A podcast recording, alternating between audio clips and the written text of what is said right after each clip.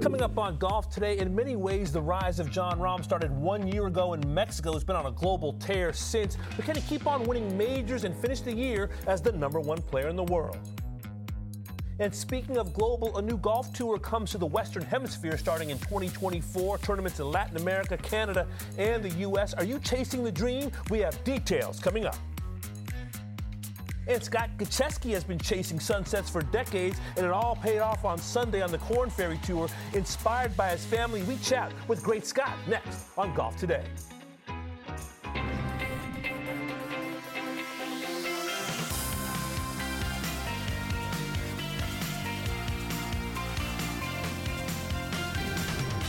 Golf Today.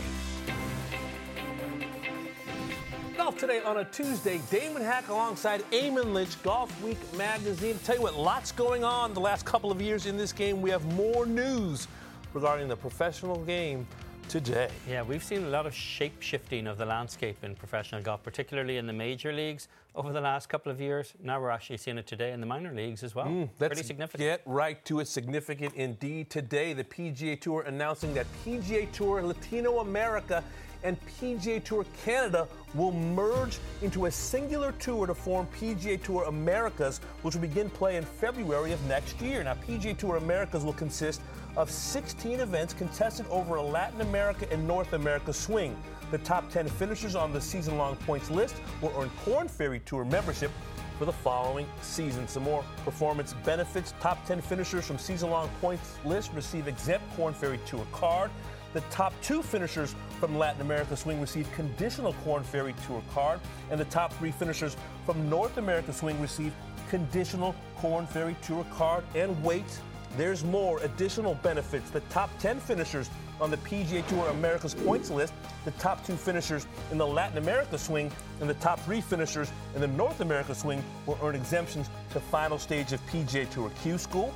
Finishers 11 through 25 on the PGA Tour America's points list finishers 3 through 10 from the Latin America swing, and finishers 4 through 10 from the North America swing will earn exemptions to second stage of PGA Tour Q School, and all remaining PGA Tour America's members will earn exemptions to first stage of PGA Tour Q School. Right now, we are joined by the president of the Korn Ferry Tour, Alex Baldwin. Alex, it's great to see you, and it's a lot to take in. How did this new tour all come together?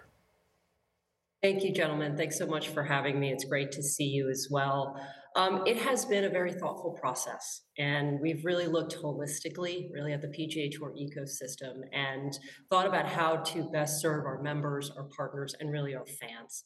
And these tours, both in Latin America and Canada, have been, you know, fantastic in providing our players just the experience um, and the time and the developmental process that they needed. And we've seen great players ascend um, and just have have really seen now an opportunity to take the absolute best of the best um, from each of these regions and create one singular tour um, that will provide that opportunity and access, that mobility for our players, um, create that incentive um, with those 10 Korn Ferry Tour exempt cards.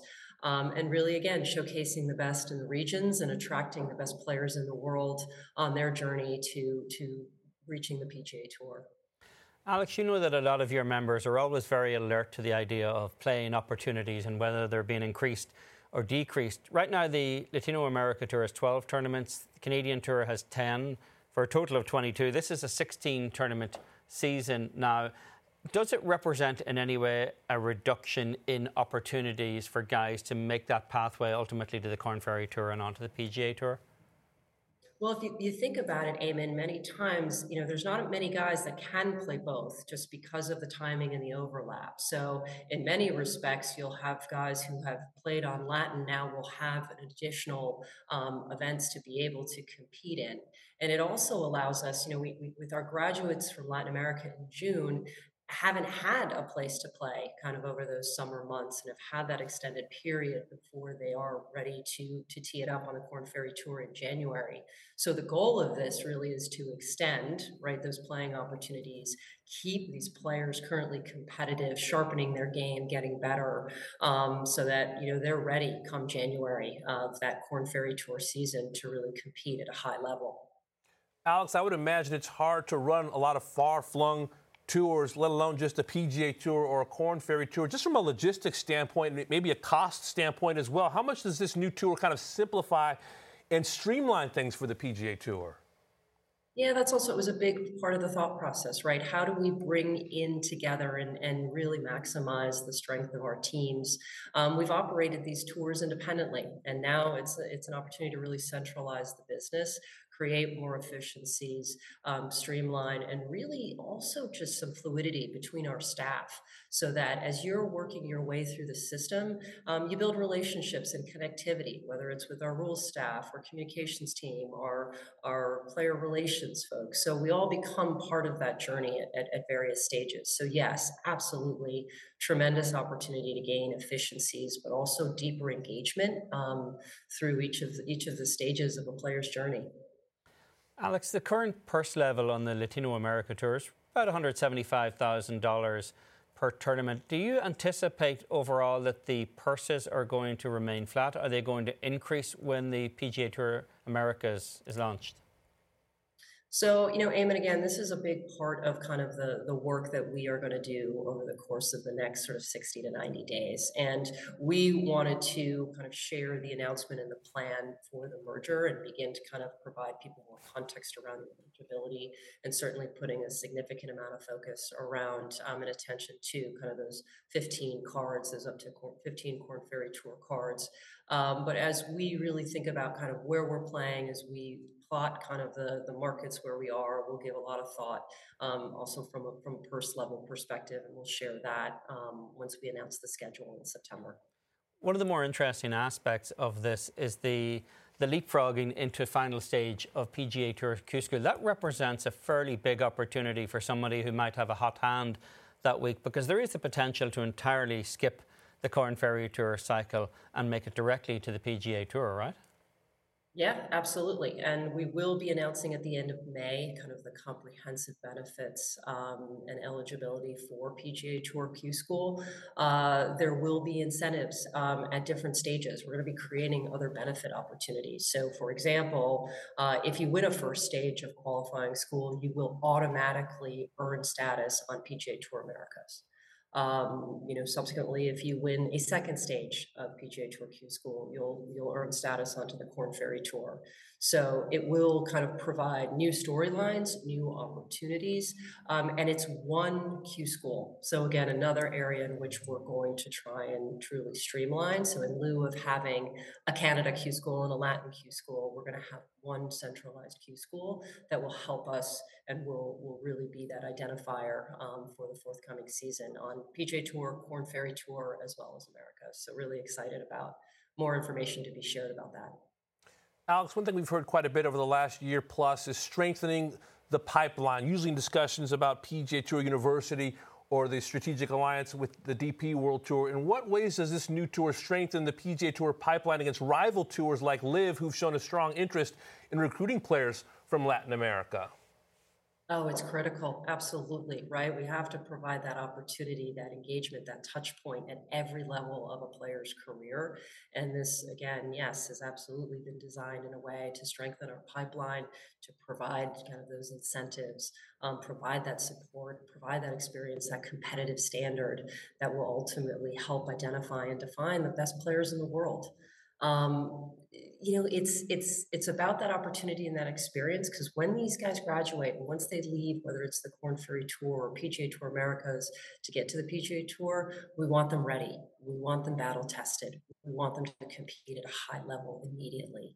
Um, you guys know there's a lot at stake today and so the more that we can do to prepare our membership you know ultimately that that that will bring us all you know greater success and and, and certainly excitement and storylines there are a lot of long gaps between tournaments in, in the current schedule, particularly the Latinoamerica Tour now, Alex, which makes it, I assume, very difficult for players to gain some kind of momentum through the season. How much of this is going to result in an adequately paced schedule that allows for the climate in the different regions that you're playing in, but gives some consistency to players who can actually get out there and try to build momentum? Yes, absolutely. The intent is to to create kind of that um, consistent cadence, if you will. um, to, to, be able to balance a the travel, the cost, the rest, the recovery that these players need, but also kind of the momentum, right, that needs to be gained playing consistently. So a lot of thought will go into how we pair tournaments up, where we're playing. Um, we are covering quite a bit of geography. So yes, there will be travel, and that is part of kind of the experience of, of being a professional golfer. So um, we are committed to, to providing a, a, strong schedule that will provide the competitive test, but also kind of the experience and, and ease, if you will, um, to, to help achieve success. Alex, the players obviously are the ones who are, are competing and living the lifestyle. How much were they brought into the room in discussions about PGA Tour Americas? So spent quite a bit of time with our pack, our Korn Ferry Tour pack, and several um, members who have graduated from the international tours, uh, and they've all been incredibly supportive. I think the um, the experience and the memories, you know, I, I saw some quotes from Joel Dahmen um, about his kind of reaction and feedback, and these are really formative times and it's it's a moment that you can't get back in many ways right? Um, so having the players engaged in this process has been very very important and really grateful um, for the suggestions that they made and kind of the guidance they helped us um, with to, to be able to get to today and, and this announcement. We all know players have great memories of earlier times in their career alex but typically they don't tend to want to see a lot of investment or work put into the rungs below them on the ladder. How much persuasion has been necessary to, to the membership to tell them that this is the correct way to move forward in terms of the pipeline to the PGA Tour, that it's not in any way diminishing the tour they're currently playing on? Oh, I'll be, I'm none at all. I mean, we've gotten tremendous support. I think um, they all, they, there's certainly a recognition of kind of the shoes, the steps that have been walked um, before them, and, and the support really has been unwavering. So I'm, I'm grateful for that. Alex, it's a fascinating development and a very interesting move for the PGA Tour. We're looking forward to 2024, and we appreciate the time today. Thank you so much, gentlemen. Have a great rest of the day and appreciate your help getting uh, the news out for us. Thank you. Alex Baldwin, president of the Korn Ferry Tour. Your, your thoughts? This is going to be a new look and a new step for the PGA Tour and its kind of feeder tours, as it were. It is, and it's going to give some kind of consistency and momentum to players because the, the Latin American Tour pretty much winds up by summer. The Canadian Tour doesn't really kick off until June. There's a possibility when you move between climates that you're going to play a consistent 16 tour season. The money underpinning it will be interesting, and that's where a lot of the argument might come in. It's never going to be deemed too lavish mm. a tour because there's this mentality you want to keep players hungry, even on the Korn Ferry Tour, much less getting them to the PGA Tour. But Mitch Meissner was the leading money winner on the Latin American Tour last year with $44,000. Yeah. And Wil Bateman was a leader in the Canadian Tour with $119,000. You add in the costs of playing those tournaments, and both of those guys were, I guarantee you, losing money yeah. last year. So it is going to be interesting to see, as Alex pointed out, over the next 60, 90 days, what happens in terms of the, the purse sizes and the, and, the, and the cadence of the money that exists out there. None of them are going to get rich. None of them are there for multiple years. They don't want to be there for years. They're not interested in defending titles on this tour. They're interested in leapfrogging to the next one. But to me, the most interesting aspect of it is the potential to, for those top 10 points finishers to get all the way to the final stage of PGA Tour Q School because then you're just one week and a hot hand away from making it to the big show. Yeah, no one wants to be Crash Davis, the all time home runs leader in minor league baseball. But I think one reason that players lose money in these lower you know, tours, as it were, is because of the schedule being so far flung. You talk to LPGA players as well, and we've talked about the, the schedule that they play. And when you're playing in Asia, and then you're in Florida, and then you're in who knows where. I think at least the consistency of a Latin America swing and a, and a North America swing I'll be excited to see what the schedule actually looks like, and a lot of details we'll learn in the months to come. But one reason why, you know, fledgling professional golfers and those that are chasing the dream lose money is because of the travel. It can be very difficult. You're not making much money in, in prize money, and you're also spending money on flights, hotels, and travel. So if there is a way to consolidate the schedule, as they sound like they will do, that could be a cost benefit for them. And isn't that the reality, though, I suppose, of minor league sports, is you're not guaranteed – a living. In fact, in a way, you're almost encouraged not to make a living there, to try to make you hungrier to get on to the, the upper level tours. It's easy to say that from a distance. It's very different when you're out there grinding. I mean, we're going to talk to Scott Gutschewski in the show later, and you know he played the Prairie Tour, the Hooters Tour, you know the Tight Lies Tour back in the day. Yeah. He, has been everywhere mm. in this game, and a lot of the guys who are out there on the Latino American Tour now, on the Canadian Tour now, they're all looking in the same direction, which is the PGA Tour and what the pathway is to get there. There's a little more clarity in what that pathway is now with one unified tour than it was between trying to figure your way out of the Canadian Tour or the Latinoamerica Tour, then into the Korn Ferry Tour and you know, take your chances in that kind of Hunger Games setup that exists out there. They're not going to make anywhere near the money that the that LIV golfers are being offered. But do you see this in any way? And I asked Alex the question: Is this presenting a bulwark uh, to a certain extent to the the you know infiltration, as it were, the recruiting of players from Latin America to the LIV Golf Series? I think it's a domino in that, in that kind of argument. I don't really see it having a direct relationship since you know Greg Norman, by his own admission, only has 48 slots on on the LIV Golf Tour. They're all taken. Yeah. And several prominent Latin American players went there, um, like Niemann and Munoz, Pereira. But this one is kind of aimed more at, I suppose, that college pipeline. Grassroots Where they level? go yeah. from there. And the PGA Tour University is designed to do very much the same thing. And the reality is the top players in that PGA Tour University rankings are much more likely to find their way a little easier onto the Korn Ferry Tour mm. than, than onto this PGA Tour Americas. But it is another pipeline. And for what was a, a lot of disparate strands of how you get to the big show, it's kind of been moved into one funnel now that at least has some kind of clarity to it. And you don't actually have to be the best player on the tour to get into the next level. There are levels at which you can perform and then advance. And to me, again, I think the big thing is the, the final stage of Q School because yeah. that's where sort of dreams go to get made and die. Then. Yes, indeed. A new era begins in February of next year, 2024. Some details still to be worked out, but the performance benefits, as listed here, top 10 finishers from the season long points list receive exempt Korn Ferry Tour status. Top two finishers from Latin America Swing receive conditional Korn Ferry Tour card, and the top three finishers from the North America Swing receive conditional Korn Ferry Tour card. 15 Korn Ferry Tour cards available. Have you ever brought your magic to Walt Disney World like, hey, we came to play? Did you tip your tiara to a Creole princess or get goofy officially? Step up like a boss and save the day? Or see what life's like under the tree of life? Did you? If you could. Would you? When we come through, it's true magic. Cause we came to play. Bring the magic at Walt Disney World Resort. The longest field goal ever attempted is 76 yards. The longest field goal ever missed? Also 76 yards. Why bring this up? Because knowing your limits matters, both when you're kicking a field goal and when you gamble. Betting more than you're comfortable with is like trying a 70 yard field goal. It probably won't go well. So set a limit when you gamble and stick to it. Want more helpful tips like this? Go to keepitfunohio.com for games, quizzes, and lots of ways to keep your gambling from getting out of hand.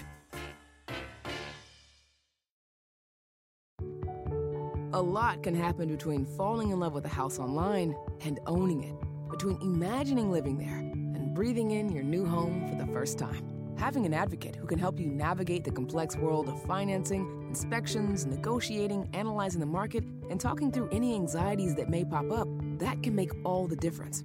That's what the expertise of a Realtor can do for you. Realtors are members of the National Association of Realtors and bound by a code of ethics, because that's who we are. Golf Central Update, brought to you by Callaway Golf. Back on golf today, Laurel Valley Golf Club, Pennsylvania will host the 27th Arnold Palmer Cup matches June 8th through the 10th. It's a Ryder Cup style competition featuring men's and women's college golfers from the U.S. versus their international counterparts. And today, we are announcing the teams, and I'm talking about strong stock. This is six from the rankings list on the men's side. Six college studs. Gordon Sargent, we saw him at the Masters, Vandy anchored down, Preston Summerhays, golf family royalty from ASU, Ben James, six foot two freshman, thriving at Virginia, won his college debut, the Streamsong Invitational. Then five committee selections and a coach's pick as well. Caleb Surratt, by the way, just won the SEC championship as a freshman at Tennessee. First freshman to do so since Justin Thomas. Now, all these players received some love from another past member of the U.S. team. Hey guys, Justin Suh here. Just want to congratulate everyone for competing in the Arnold Palmer Cup this year. Um, I know I have a lot of great memories from my Palmer Cup experience, and I know we built a lot of great relationships with everyone who competed on both the USA and international team. Um, hope you guys have a great week. Good luck to everyone, and enjoy every second of it. See you guys. Nice of Justin to do that. And David Ford, sophomore at the University of North Carolina, joins us now. Congratulations, David. There's always something to play for in golf a lower scoring average, more fairways hit, a team to make. What are you most excited about in being a part of this U.S. team? Yeah, I've never I've never represented my country before, um, so I think just getting a chance to um, be around a, a, bunch of other uh, young men and ladies who uh, who want to win for our country um, and I'm just really excited to be to have that team atmosphere uh, in a in a golf competition. What's it going to be like, David, in terms of partnering with women in foursomes four ball matches as well? Because it is a co-ed tournament, unlike anything else that exists in the professional game or the college game. Yeah, I'm. I've played a little bit um, of, I guess, mixed foursomes with um, my girlfriend down at the the Wyndham Cup in 2021, but um, that was a long time ago, and I'm not I'm not too experienced um, with, I guess, just playing mixed foursomes, but um, it's something I'm really excited for, and uh, definitely open to learning more about for the team competition. David, I read you're like a ping pong devotee. Ping pong is a big staple of team golf events. How would you describe your game uh, in case there's a table there? Your left-handed swing, or are you? Pict- I'm picturing serves out wide to the righty backhand. You know, what's your your ping pong game like? Yeah, I can serve it both ways. Uh, I got left spin and right spin, underspin, overspin, spin. But I'm uh, I'm number two to Austin Greaser, and he's going to be on the Palmer Cup team as well. So he's uh he's got my number on the ping pong table. So I'm sure that if there is a table there, then he's going to be the one that's winning.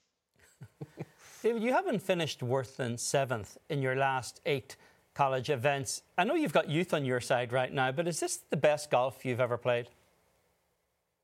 Yes, definitely. Um, I feel like I've kind of hit a stride the last uh, six months, six or seven months, and um, had a good idea of where my golf swing is. And my swing coach back home, my coaches here at North Carolina, all my teammates have done a really amazing job of kind of just building me up and um, giving me more confidence when I am playing well. And um, I think I've had a really good just support system and uh, people to guide me along the last six or seven months, and been very thankful to um, get the results that I want.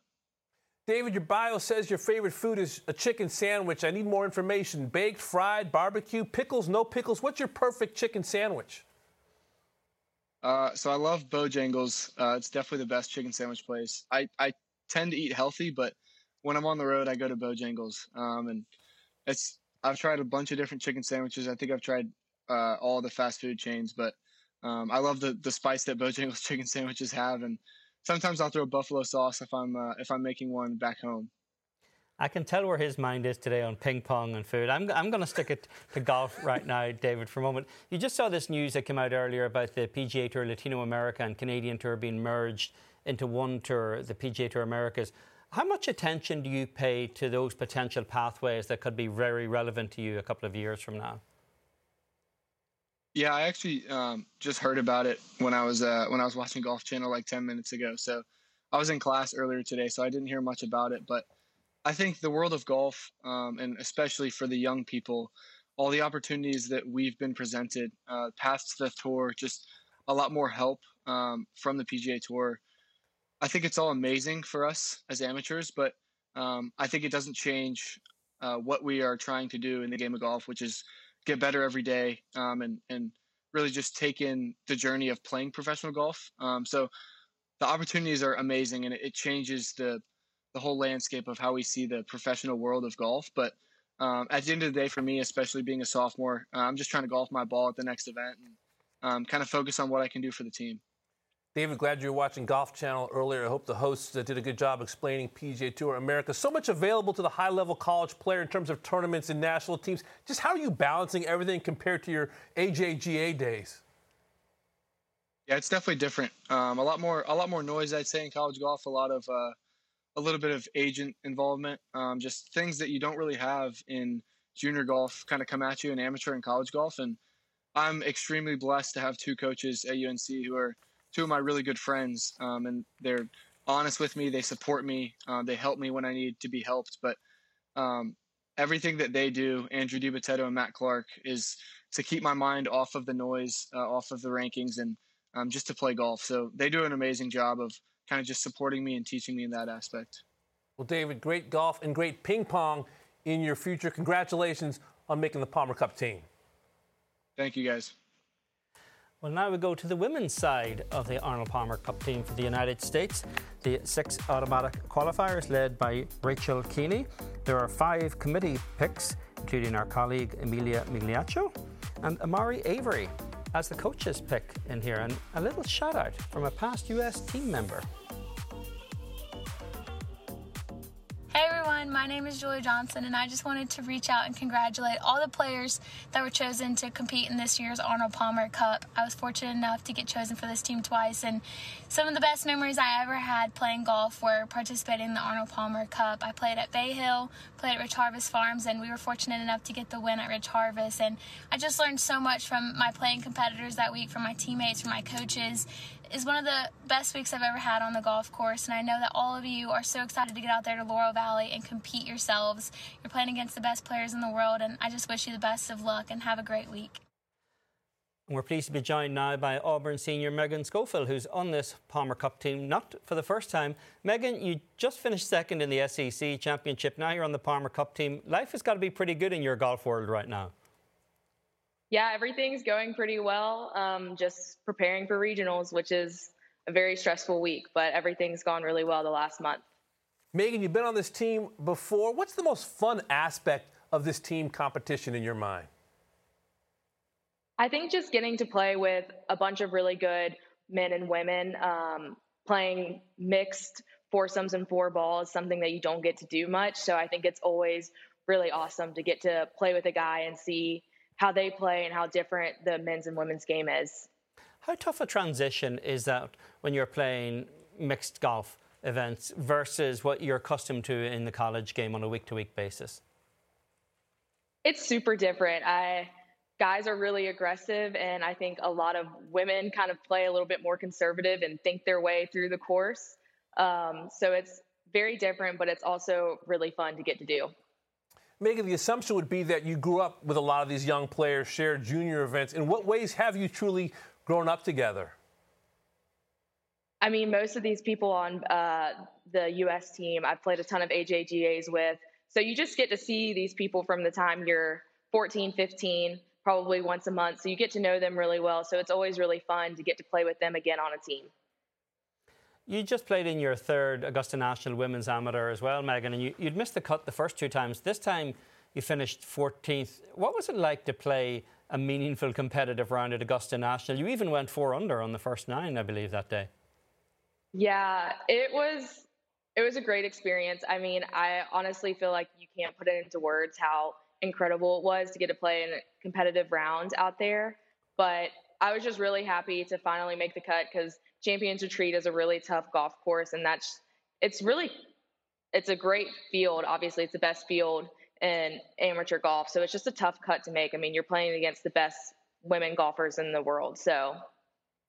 What's the best shot you hit at Augusta National Golf Club? I would say my shot on the ninth hole, my which was my finishing hole. I hit it to three feet. I almost hold out, so that was a really good way to finish the round. I know he was just trying to tee you up there so you could ask what was the best shot he hit when he was there, Megan. So thanks for not actually playing along with that. what does your pathway look like in the game over the next couple of years in terms of where you see your career moving forward? I'm going to return to Auburn for my fifth year and play my last year of collegiate golf. And then my plans are to go to Q school in the fall of 2024. Well, Megan, a long career is in your future. Congratulations on this accomplishment again. Enjoy it, and we'll speak to you down the road. Thanks so much. All right, folks, don't go anywhere. We're going to announce the international teams for the 27th Arnold Palmer Cup matches right after this break.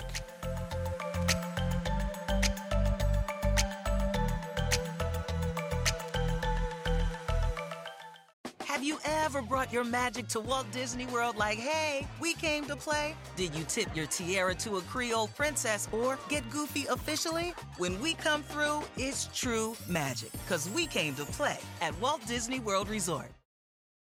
The longest field goal ever attempted is 76 yards. The longest field goal ever missed? Also 76 yards. Why bring this up? Because knowing your limits matters, both when you're kicking a field goal and when you gamble.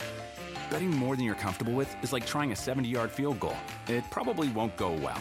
So set a limit when you gamble and stick to it. Want more helpful tips like this? Go to keepitfunohio.com for games, quizzes, and lots of ways to keep your gambling from getting out of hand.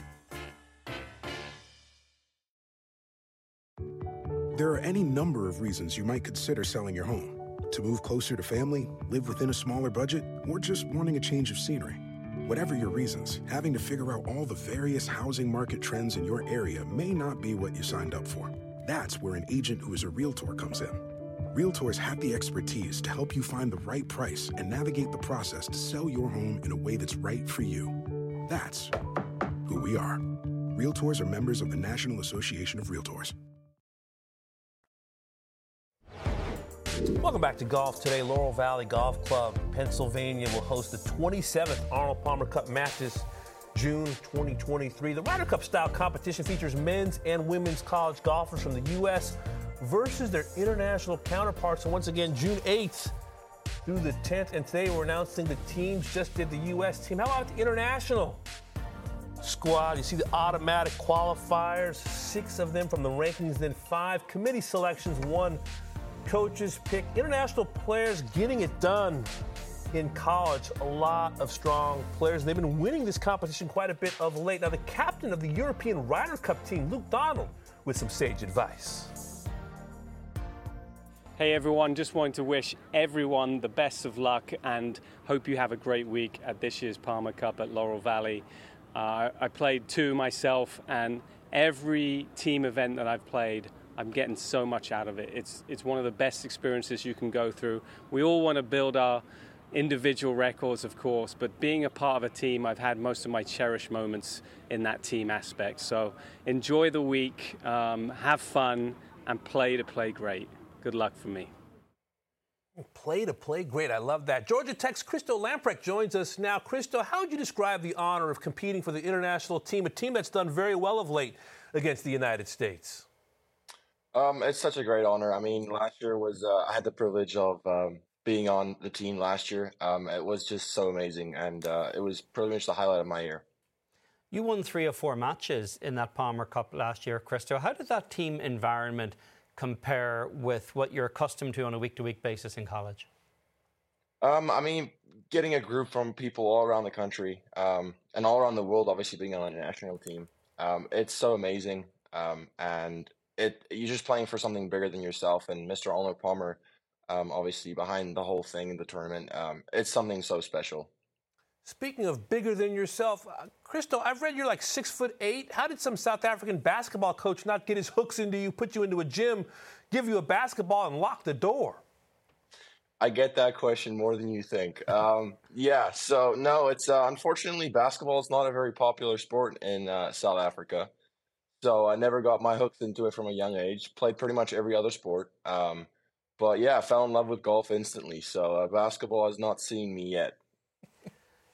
You recently beat Gordon Sargent, one of the obviously the top amateurs in the country, in, in a tournament. That's got to really boost and elevate your confidence as you head into the meat of the college season here.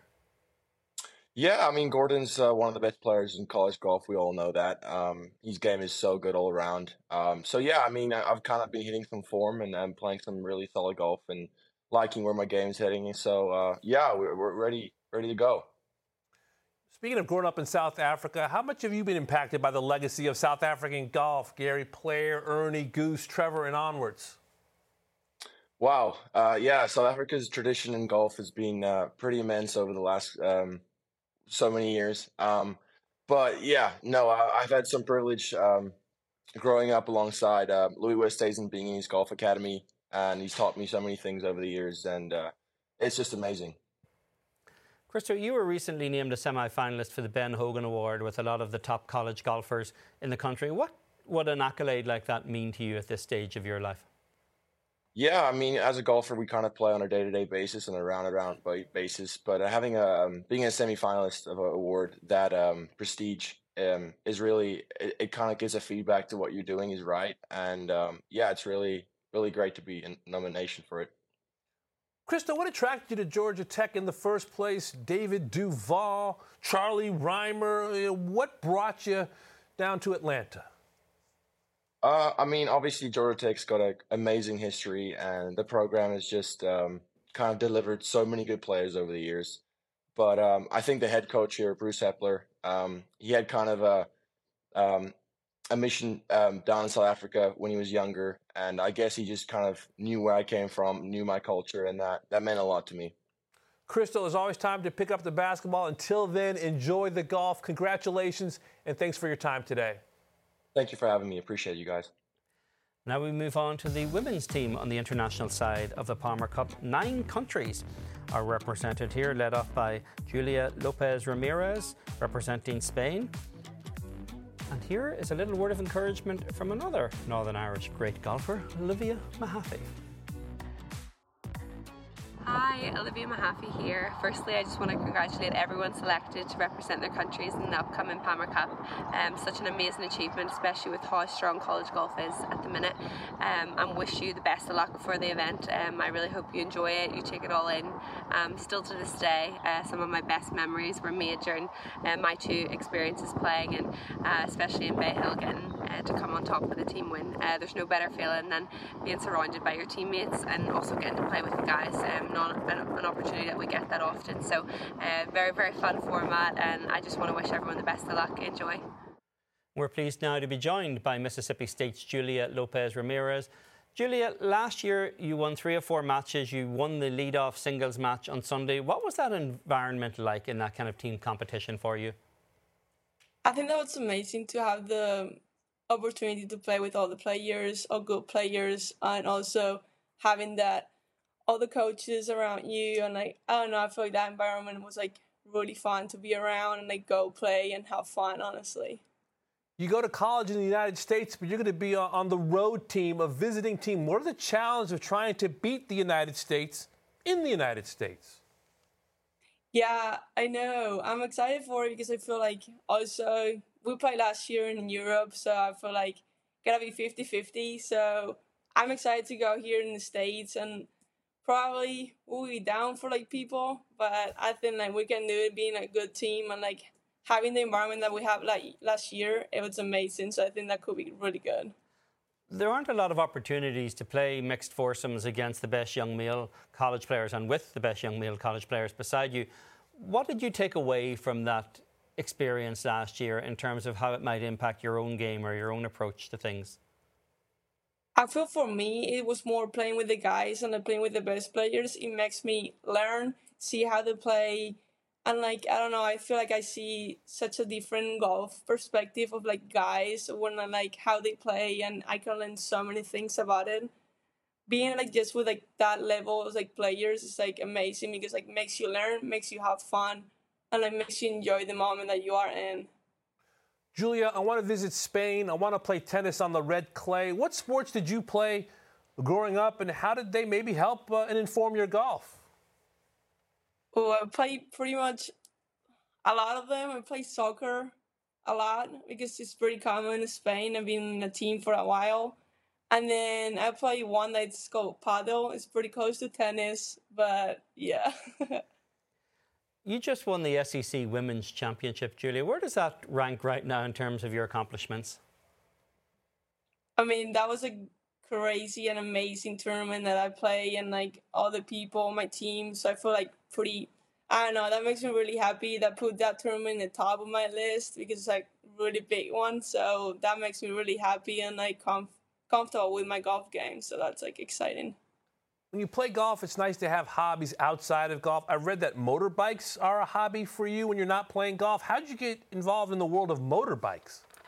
Yeah, I really enjoyed riding motorbikes because my dad uh, was competing for since he was like 20 until like 40 something. So I feel like it's always been a thing from the house and like all the time, weekends.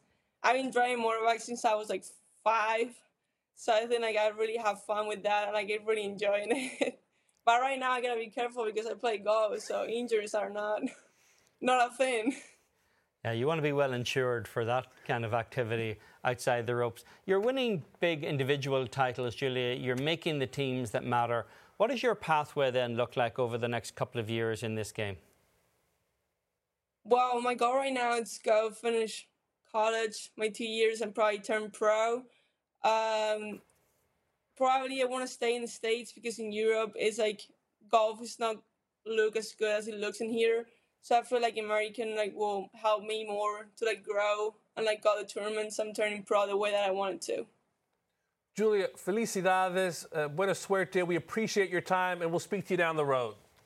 Thank you. Thank you so much. Thank you for having me. All right, Julia, part of this international team. There she is, automatic qualifier, six and all. Then you have five committee picks and a coach's pick as well. They will get it on June. Look at here, Pennsylvania. Arnold Palmer Cup. And we're making the turn here on golf today. The PGA Tour announced the formation of PGA Tour Americas. We've got the details and more on the significance of this news and what it means for the Korn Ferry Tour.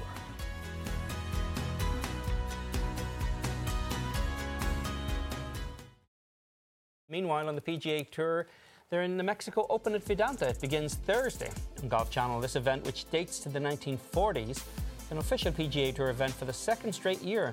World number one Jon Rahm is defending his 2022 win.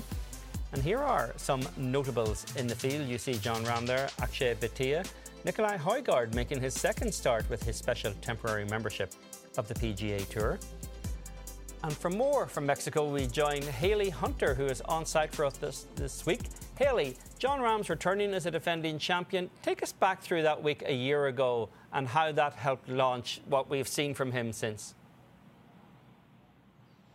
Yeah, thanks, Eamon. Second time the PGA Tour is here in Mexico this season is, as you mentioned, world number one Jon Rahm looking to defend that title here at the Mexico Open. And that was really, as you said, where things kind of launched for Jon Rahm's career. World number one, won four more times on the PGA Tour after he won here this year. So this is a special tournament for him to come back to. He snapped a 17 uh, winless drought when he won here in Mexico last year, and then obviously just kept on winning. This confidence here in Mexico was really what he needed uh, to launch his career. Coming off a recent win at the Masters and now coming into this event, definitely all eyes on Jon Rahm. And as he mentioned at the RBC Heritage a couple weeks ago, you know, it's kind of hard to play a tournament the week after winning the Masters, still a little bit fresh off of all the positive memories of winning such a big tournament like the Masters. But hopefully after a couple of weeks, he's been able to regroup now, kind of focus in more on the present and the round ahead of him. And I expect big things from Jon Rahm out here this week confidence, form, the green jacket. He will be tough to beat, but could anybody in the field produce a, a first time winner? A different story.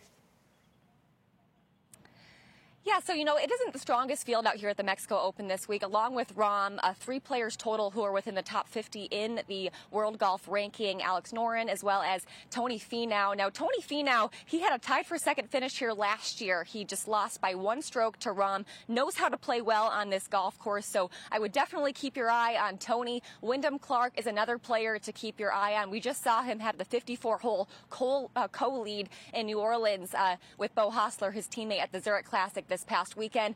Kind of a trend for Wyndham Clark over the past two seasons. Just hasn't been able to get it done on Sunday to finally clinch his first PGA Tour win. He's 0 for 2 on converting 54 hole leads. So expecting big things from Wyndham Clark yet again uh, this week. And look, not a big, uh, strong field out here. So I wouldn't be surprised if we saw a first time winner out here in Mexico.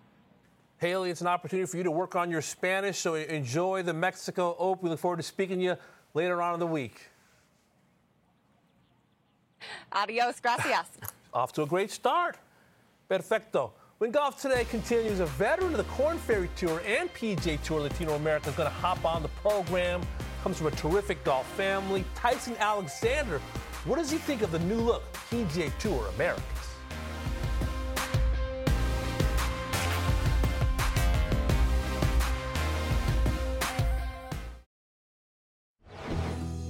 Back on golf today, recapping the news of the day. The PGA Tour today created a new umbrella tour called PGA Tour Americas that will combine PGA Tour Latinoamerica and PGA Tour Canada to award 10 Korn Ferry Tour cards at season's end in 2024. Now, Tyson Alexander is a pro with experience on both the Korn Ferry Tour and PGA Tour Latinoamerica, won twice on the Korn Ferry Tour, once on PGA Tour Latinoamerica. In 2018, Costa Rica Classic. That is a terrific trophy. Now, his career 34, he's been playing professional for 12 years. Earned his card last year, 19 starts this season. You see the Korn Ferry Tour wins, Latinoamerica, Florida Gator Chomp, Arnold Palmer Cup. Great week in Houston in the fall. And now Tyson joins us from Mexico. Big news today PGA Tour Latinoamerica and Canada, they merge into PGA Tour Americas. You've played out there. What's your reaction to this consolidation?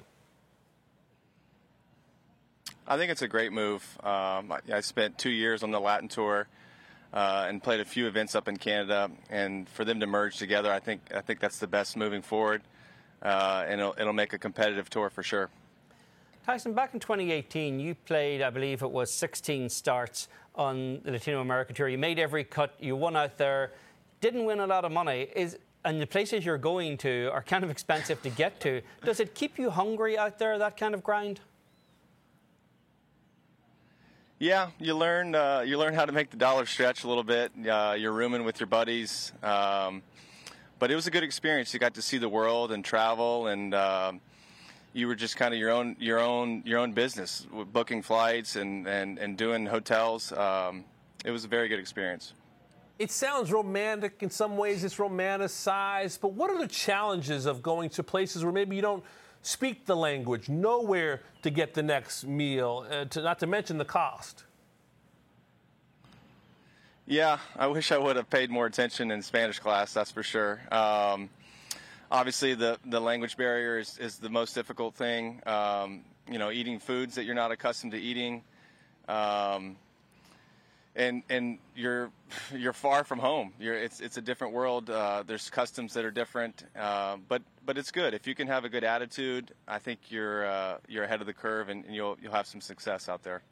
Tyson, in this new structure, how important is it to give guys on this PGA Tour Americas access into the final stage of PGA Tour Q School? Because that would seem a pretty important point of access for guys who have not yet made it even onto the Korn Ferry Tour.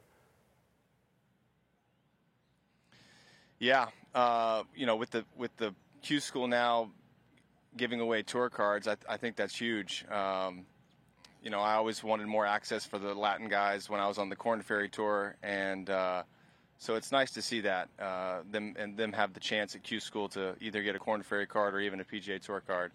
Because uh, let's face it, there's good golf all over the world. Tyson, we're about to speak to Scott Gutschewski, who's been chasing it for a long time. You grew up in a golf family, father, buddy, U.S. Am champ, coach with you at Florida, grandfather, a multi PGA Tour winner. Has that helped you embrace the notion of patience growing up in a golf family or made you uh, more impatient? Great question. Um, I would think it's probably helped, honestly. My dad's been able to help me along the way.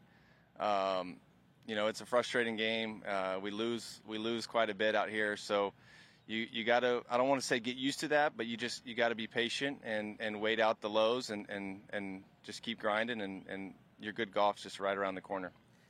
Tyson, we've talked a lot about how guys on, on the minor league tours are, are kind of kept hungry by the way things work out there. Some guys in the PGA Tour are getting a little hungrier now under the new setup as well, with only the top 70 being guaranteed to make the playoffs. You're currently 77th in the FedEx Cup points list. How much is that in your mind now? Yeah, you know, a lot of guys. Um, I think a lot of guys complain at the new changes, uh, and and rightfully so. I mean, there's there's there's I see both sides, but uh, the way I look at it is that there's a good opportunity uh, if you're in that top 50 and you're in those designated events, that's that's where you want to be. So I look at more of as an opportunity. Um, and you know the tour they're they're going to do what they're going to do what they think's best for everybody and it's our job to compete and play the best we can Tyson, my kids play competitive tennis. My wife and I say you win or you learn. You had a close call in Houston. What did you learn from that week in the fall? I learned that my good golf is good. I can compete out here and try to win golf tournaments. Um, you know, you think that, but you, you got to prove it to yourself. And I think that week, you know, T- Tony ran away with it uh, for the most part. But to finish second in that field, I felt like, you know, that I can have strong weeks out here and try to win golf tournaments. Tyson, you were 34 when you got your PGA Tour card. You'd been grinding out there for a dozen years. What has this first season been like on the PGA Tour? Any big surprise for you? Uh, not really. Um, I'd say the West Coast was a little tricky. Uh, you know, there's three golf courses at Pebble. There's two at Torrey.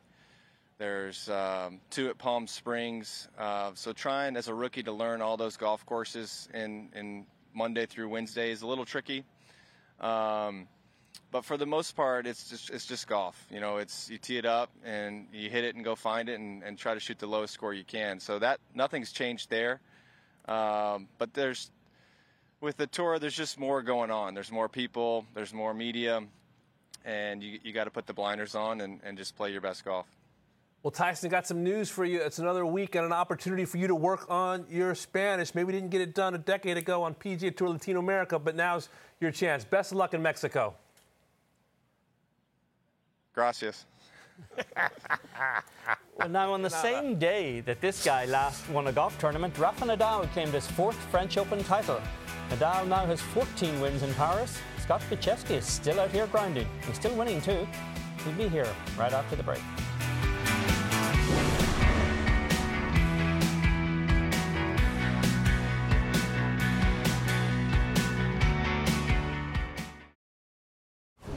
Welcome back to Golf Today. Time now for stories to feel good about.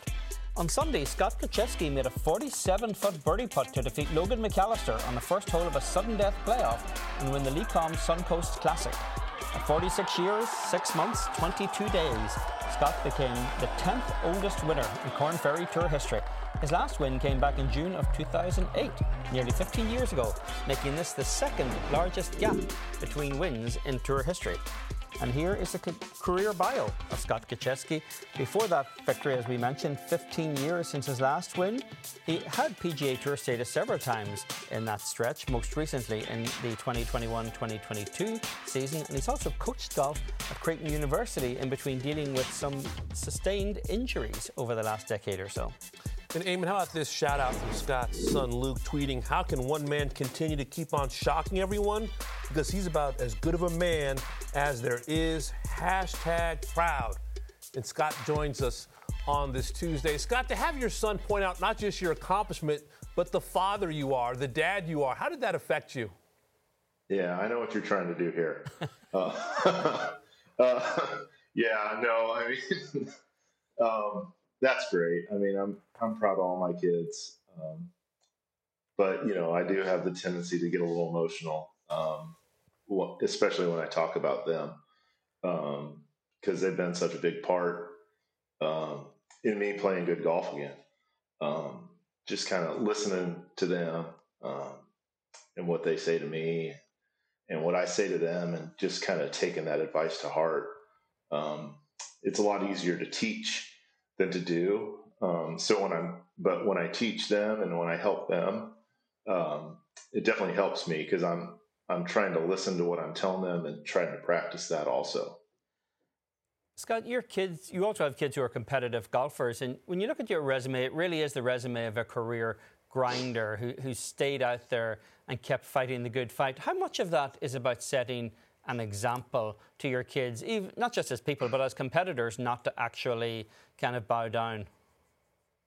Yeah, I mean, I think setting it as a setting a good example is a good way to spin it. Another way could be that you know maybe there's just nothing else that I'm very good at, um, you know. But um, I, you know, I, I, love to play golf. I love uh, to play tournament golf, um, no matter what the tour. Um, I, you know, I um, it's it's a blast. I've just always enjoyed it.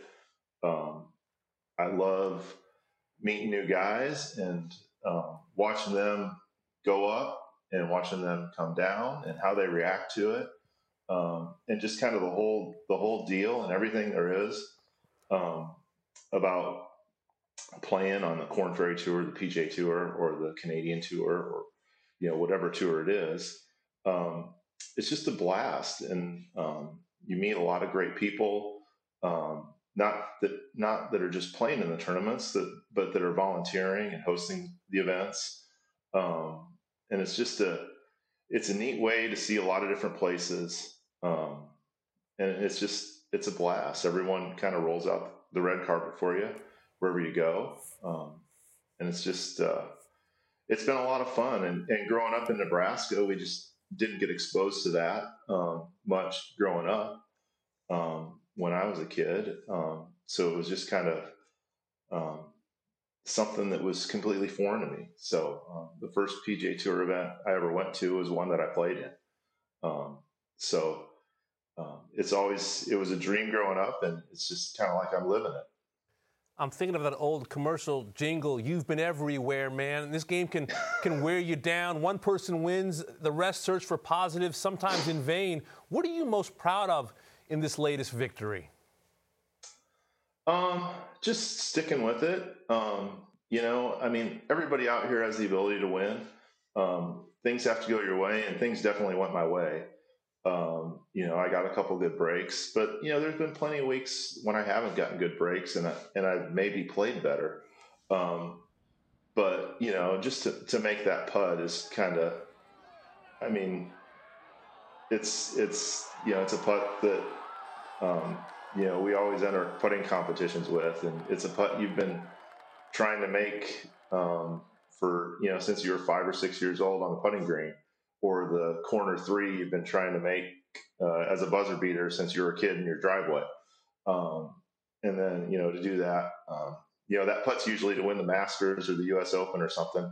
Um, but uh, just having a putt like that and making a putt like that to win is is pretty cool. Scott, you were coming off three missed cuts before this victory. And we often hear a lot of guys will say, you know, I was hitting the ball better than the results were showing. But was there anything in your play where you thought you were actually close to this victory?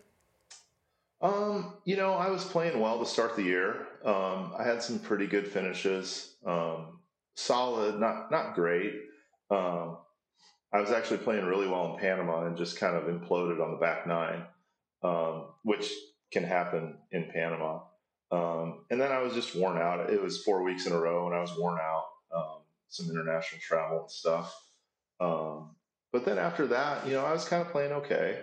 Um, um, so, and you know, I feel like I kind of always hit the ball okay, um, and I can kind of keep it in play and get it around. Um, but you know, the putter really got hot last week, um, and I probably really didn't even hit it very good, especially the first day. Um, but then, you know, played really nice the middle two days, um, and then uh, just kind of hung on and, and kind of rode the hot putter through the finish. Scott, we often hear about players protecting their confidence, the need to protect their confidence. This is your first win since 2008. How close were you to accepting that the winning spigot maybe had run dry and that you'd never maybe win again? Well, yeah. I mean, I, I guess I had my first win in 2003, and it was in like my, I don't know, seventh or eighth event, maybe. Um, so you you know you won so early and you don't understand how hard it is, and you feel like you know everything's ahead of you. Um, and I guess maybe you don't appreciate it enough, um, and maybe it came a little too easy. Um, and then you know, and then it took a while to get the second one. Um, but you always just feel like, um, I guess when it's happening, you feel like it's going to happen again. But I mean, I guess you just can't take it for granted. Um, yeah, it's been a long time. You know, I did have some time off in there, but it's still been a long time. Um, so yeah, I mean, just appreciating it more now, um, enjoying it a little more, um, and I think a lot of that just comes with age and maybe a little different perspective on things. This victory puts you in a pretty good position to work your way through the rest of the season, perhaps get that PGA Tour card at the end of the year again, Scott. You've been there before for several seasons out there. In what way do you think you're differently or better prepared at 46 for that for that journey again? I, you know, I've answered that question several times through the years, and um, really, I don't know. I mean, I, you know, I, I clearly, um, it could be the golf courses we play. It could be the people we're playing against. It could be trying to do too much. It could be um, practicing too much. I, you know, I don't, I don't really know um, what the answer is as to why I haven't um, stayed out there. Um, if I knew, I would still be out there. Um, but you know, I love trying um, and trying to figure it out. I know I can play well enough, um, but I just it's it's hard. It's not easy. I think there's uh, you know, I mean, we get we give um, the journeymen out there what they do. Uh, you know, the guys that have been out there for 10, 12, 15 years and never lost status, and the guys that aren't winning every other week but staying out there and finding a way to do it um, are super impressive to me because that's just something I've never figured out how to do. Well, it's an awesome story, especially in that you can share it with your kids. Scott, congratulations and thanks for the time. Thank you.